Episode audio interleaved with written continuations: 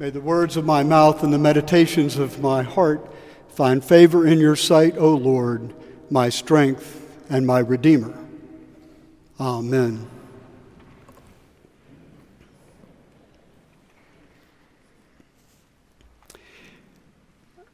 I have seen a lot in this place. I have seen a lot in this place. Some of it was wonder, the wonder you might feel as a child, like on Easter morning when I baptized a grandfather and his grandson. Some of it was surprise, like the time at a funeral when little Richard came marching down the aisle unannounced, because he said, I have something to say too, after the eulogies and proceeded to hawk, I'm serious here, sell his CDs from the lectern. I also had a week where I announced that Nadia Bolz Weber, the liberal tattooed Lutheran minister, would be here on Thursday, and we would be holding Brian Kemp's inaugural prayer breakfast on Monday. Or Joseph Lowery preaching from this very pulpit during our homeless requiem. I have seen a lot here and I have learned that it's not the seeing of new things which is so amazing, but the seeing of old things in a new way. It's not the seeing of new things that's amazing, it's the seeing of old things in a different way. It is that, I think, we learn to do in order to notice that God is all around us and in us and acting through us. That's how we learn to see and reflect the light of Christ. Now, I think Simeon has something to teach us about this way of seeing. For you see, Simeon trusts God.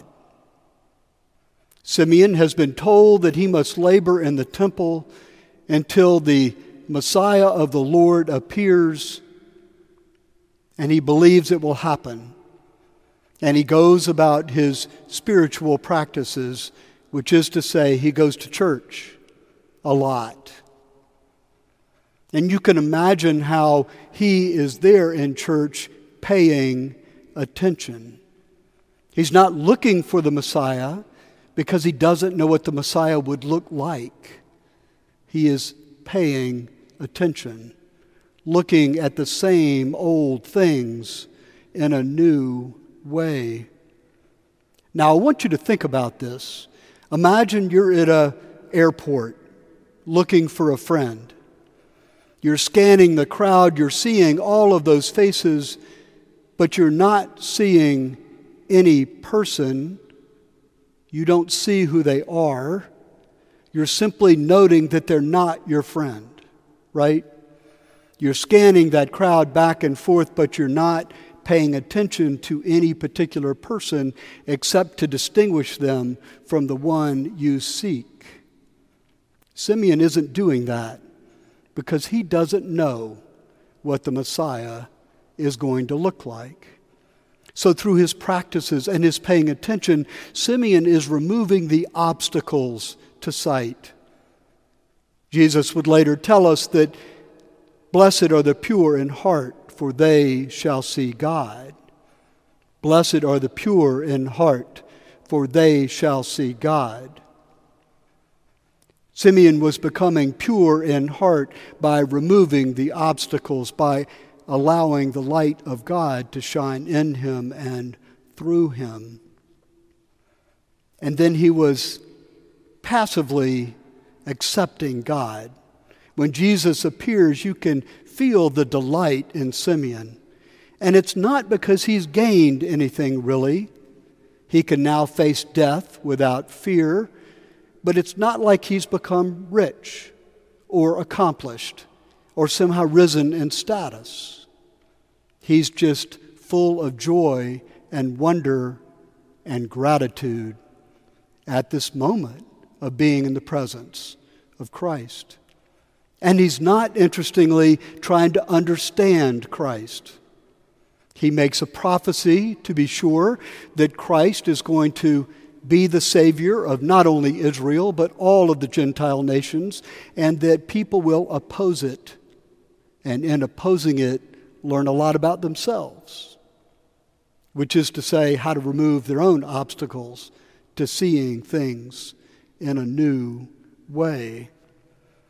Again, I want you to imagine somebody who says they know you because they knew your parents or watched you grow up or got a copy of your Myers Briggs results or heard about your Enneagram number or noticed that you were Southern and, well, you know how Southerners are. Would you feel known? It is not in understanding each other that we come to know the Christ that is in each other. It is by simply being present to them and allowing the light that is in them to shine through. Simeon, I think, has something to tell us about what it means to learn to see old things in a new way. But I want to give you a more contemporary example. It's actually tied into our psalm for today, Psalm 84. Here's verse 11 No good thing will the Lord withhold from those who walk with integrity. No good thing will the Lord withhold from those who walk with integrity. Now, you might think of integrity as a willingness to be seen and to see others. That would be my working definition of integrity. But what's interesting about this passage is that it was the inspiration for a group that was formed in Middle Georgia in 1974 by a man named Louie Crew. He was an English professor at a Middle Georgia university. And Louie Crew founded an organization called Integrity, inspired by this passage in order to advocate for the full inclusion of gay and lesbian persons in the Episcopal Church. Now, by 1979, he was having some success.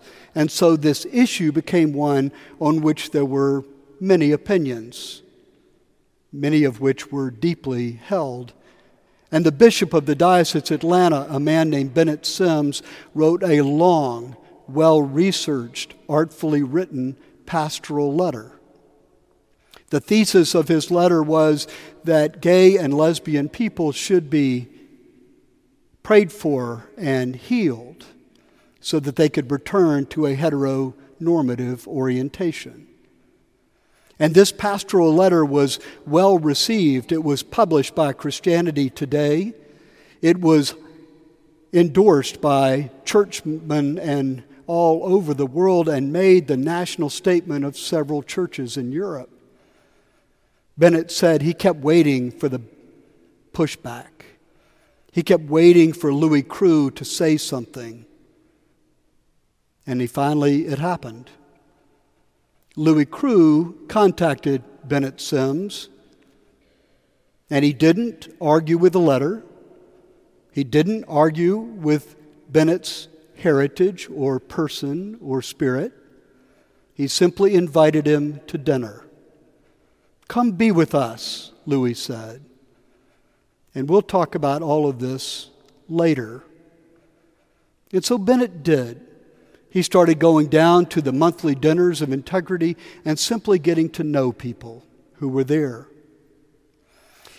And he said he never could quite meet Louie's challenge Louie said, I, as a gay man, am just as much of a human as you are, maybe more so because I've had to be honest about who I am in the face of a culture who didn't want me this way.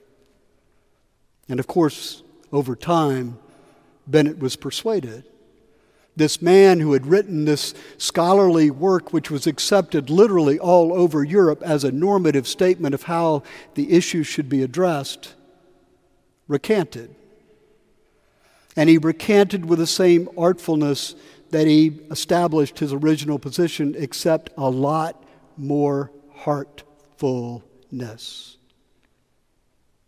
He had learned to see an old thing in a new way. He had learned to see, I think, for the same reason Simeon taught us. He had removed the obstacles to seeing God in another and in himself. And then he had really adopted a disposition of wonder and joy to passively receive what God had to offer to him. Not searching the crowd at the airport, not thinking he understood just because he had a lot of statistical data. He was persuaded by the love he felt as he recognized that was the love of God. Blessed are the pure in heart, Jesus tells us, for they shall see God.